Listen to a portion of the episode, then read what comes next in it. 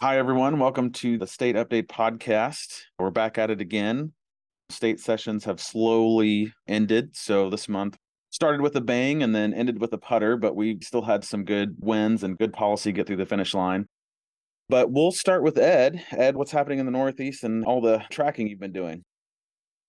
Yeah, absolutely. So, just to give everyone an update on New Hampshire, so as you may have heard very recently, the New Hampshire Senate did pass an expansion to the state's Education Freedom Account program, which would expand the program from 300 to 350% of the federal poverty line.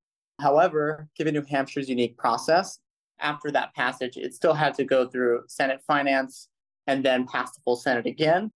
Yesterday evening, it did um, get the green light from Senate Finance, and we're anticipating a final vote in the Senate on that on June 8th, where it'll then be sent to the governor's desk if it does pass. So that's the update on New Hampshire. Regarding tracking in the states, we are wrapping up sessions, so these updates do get less and less drastic, but we do have an update nonetheless. At this point, between ESA, voucher, tax credit scholarship, and refundable tax credit legislation, there have been 106 bills introduced in 40 states this year. And between ESAs, vouchers, tax credit scholarships, refundable tax credits, tuition reimbursement programs, individual tax credits, micro schools, micro grants, and constitutional amendments that are favorable to school choice, that's kind of just a more expanded list of school choice legislation. Between those pieces of legislation, we're at 134 bills in 43 states. That pretty much wraps up the update from my end. Yeah, as I've said, session's coming to a close. It's definitely been quite the exciting year for school choice with the record numbers of legislation being introduced across the country.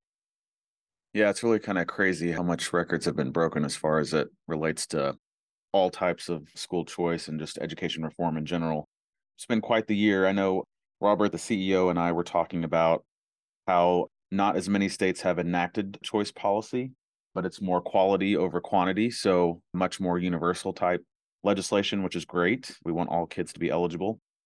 So, Caitlin, what about you? What's happening in the Southwest? I know there's one particular state that's our home state that did some good things.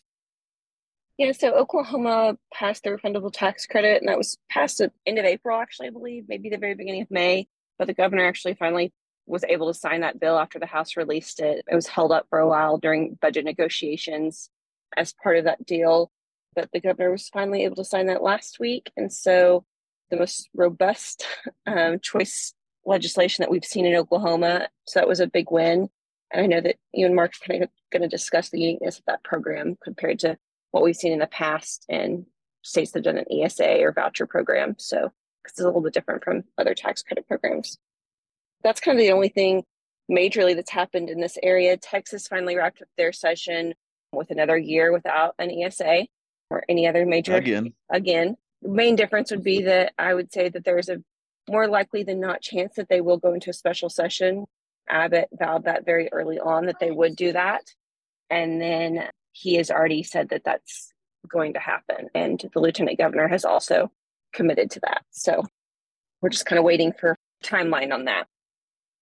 Yeah, it's been, um, I mean, you can say if you disagree, but it seems like both the governor and lieutenant governor have really done everything they possibly can to try to get this done. And so, you know, they're using the next tool in their tool chest, which is a special session. But I mean, they really have been champions on the issue.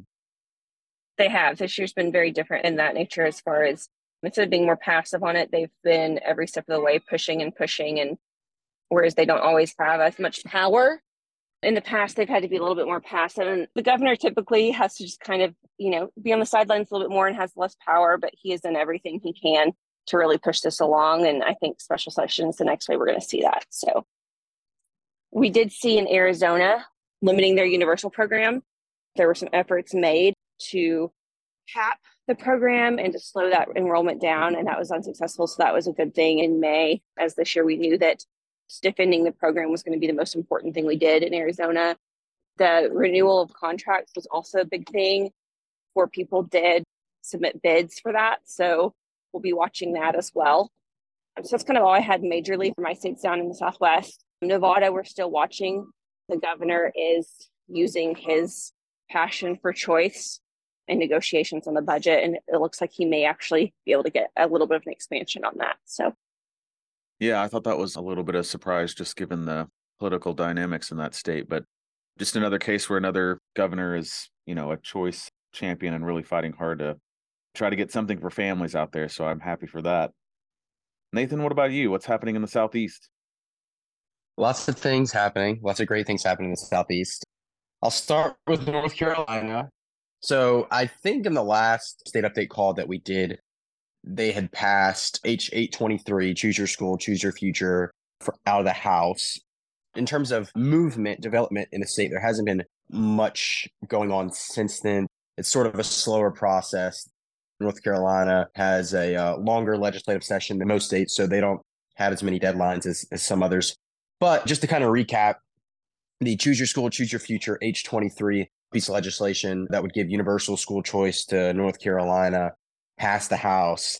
And they have companion legislation in the Senate that has not yet passed the Senate. But because of that, there's still really two options on the table. One's more likely than the other they could go the budget route. Speaker can fit their choose your school, choose your future piece of legislation into the budget and send the full budget to the governor, or they could choose to pass the piece of legislation in the Senate and then send a bill to the governor in an anticipated veto and then choose to override the veto in both chambers. So both of those options are still possible and on the table, but it seems like the budget route is what is being touted.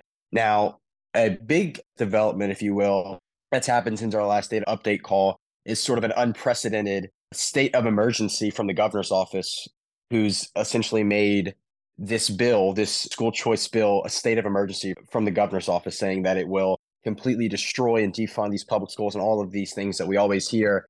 And he did a press conference about it. Uh, so we're not talking about a hurricane or tornado or flood. We're talking about giving money to families for their education. Is that right? Yeah.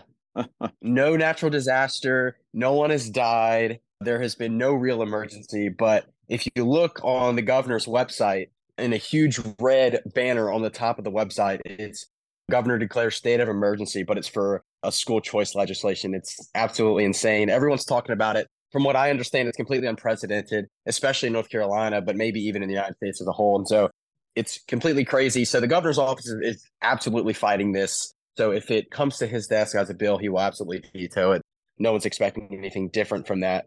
But if they go the budget route, it's a little bit more strategic, fitting it in with some other initiatives that the governor's office has. He may not have an option. So we'll see how that develops.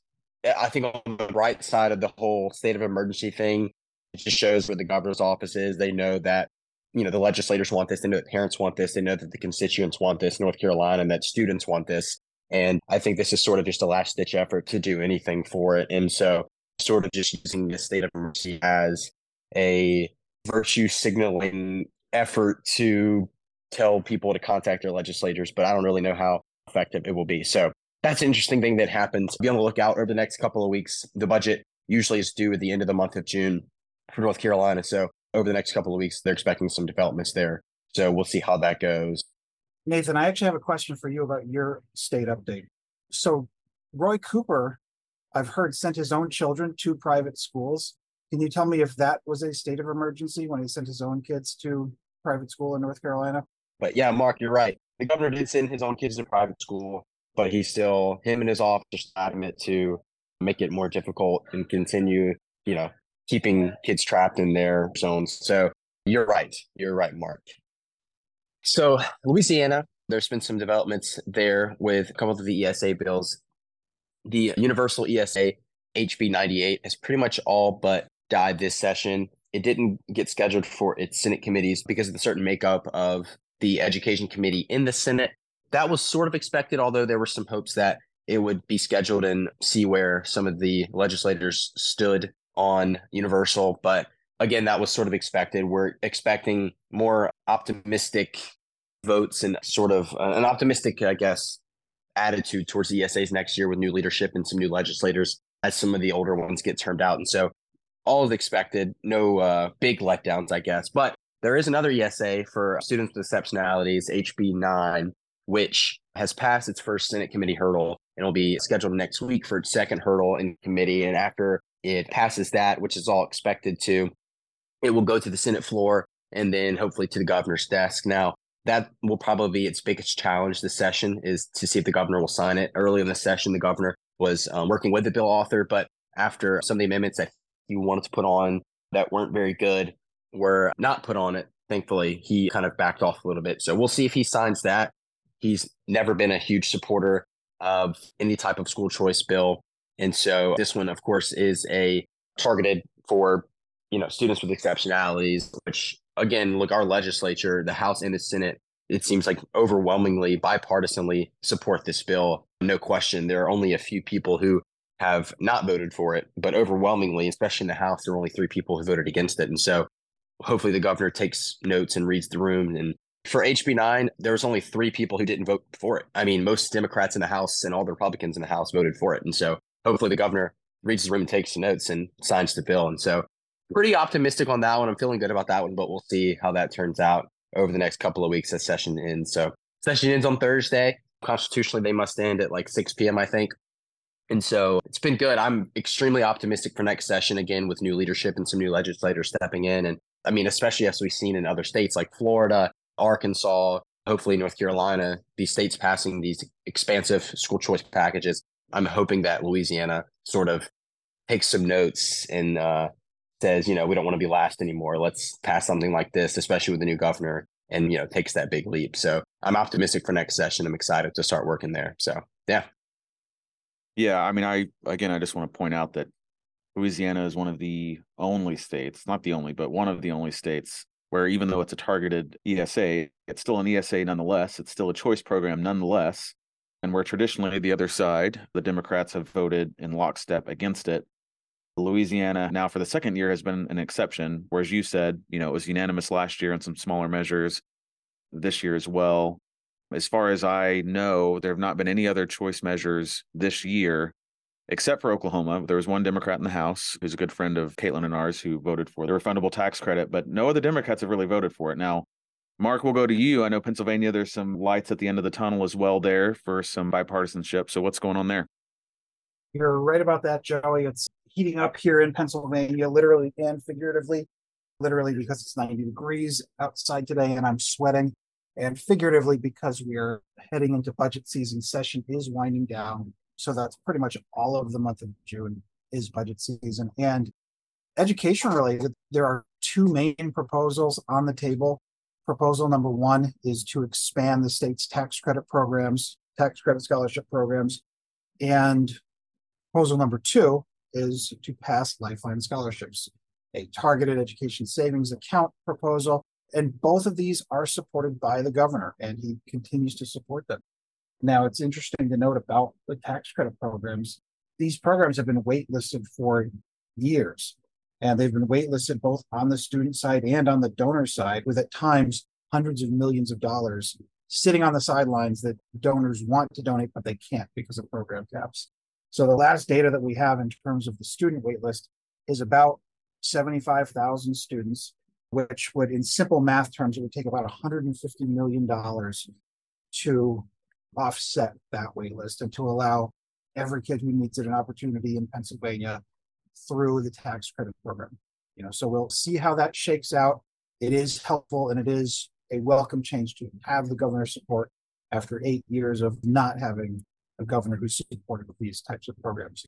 You know, but speaking of supporting choice options in Pennsylvania, EdChoice just sponsored an event in Philadelphia. One of our longtime and Dear Partners Children's Scholarship Fund, Philadelphia, run by Keisha Jordan and her staff over there. And they do amazing work at CSFP. Their average family income is about $46,000. They are truly helping, you know, more than 5,000 Philadelphia families a year who really, really need the access and really need the opportunity. And we held an event at St. Francis Cabrini Catholic High School in Philadelphia with a number of local partners, local policymakers, all professing support for supporting these programs, for expanding these programs. You know, we heard from parents, from teachers, from the school principal, just real life stories of the needs of families and of transformational change of these programs. That's great. And I want to make sure that we uh, talk about a specific policy, which was the refundable tax credit in Oklahoma. I mean, you as our policy director kind of see all of the different angles of these choice policies, and we've talked about you know, vouchers of the past that are still around, obviously, but that was kind of first thought of as the way to do it. And then ESAs came about about a decade ago as the next best way to do it for allowable expenses and different things like that. And now we've come to refundable tax credit, which is obviously not a new thing in the world of tax policy, but in the world of education, it is. There was only a handful of states, really two that I can think of, that did something like this on a much, much smaller scale. Oklahoma kind of blew it out of the water and said, everybody's eligible, it's universal. There is a funding cap on it, but it's, you know, 150 million the first year and 250 million the third year in its final phase of implementation. So it'll get to a lot of students and I have in mind that it'll continue to grow as we move on, but I'd love you to just spend a couple of minutes on what you think about this kind of new policy for choice. I'm with you, Joey. I think it's exciting. And the only other two, I hesitate to say comparable, like semi similar programs would be, I think, Alabama and South Carolina. And neither of those are as expansive as what you've got going on in Oklahoma by a long shot in terms of the amount of the scholarship offered, in terms of the number of students who have access. So your Oklahoma parental choice tax credit, it's universal eligibility. It's up to a $7,500 credit for tuition and fees. And there's that homeschool component. You know, so I think a lot of states are going to be looking to Oklahoma as an example of, hey, here's something else you can do if maybe you don't have the appetite for a directly funded program. You know, you can do a tax credit type of a program, a refundable tax credit program. You know, and I see where there's room for Oklahoma to grow their program. They can expand the caps. They can expand the scholarship. They can expand the credit amount on the homeschool side of thing. They can expand use for the tuition and fees component. I think really, really exciting things. You know, really happy for y'all there in Oklahoma. Yeah, I uh, I couldn't agree more, and I think you're right. A lot more states will be looking at this. They already have. There's a couple of bills filed in some other states that kind of just put it out there, not even really knowing. I think what Oklahoma was doing, and ever since Oklahoma has passed it now, there's a lot more states that are much more serious about it. Idaho being one of them. I think Kansas has some interest in it. So, you know, lots of exciting things when new things like this pop up, just kind of as a new innovative way to think about how we can help families out with their educational needs. So that's kind of the state update for this month.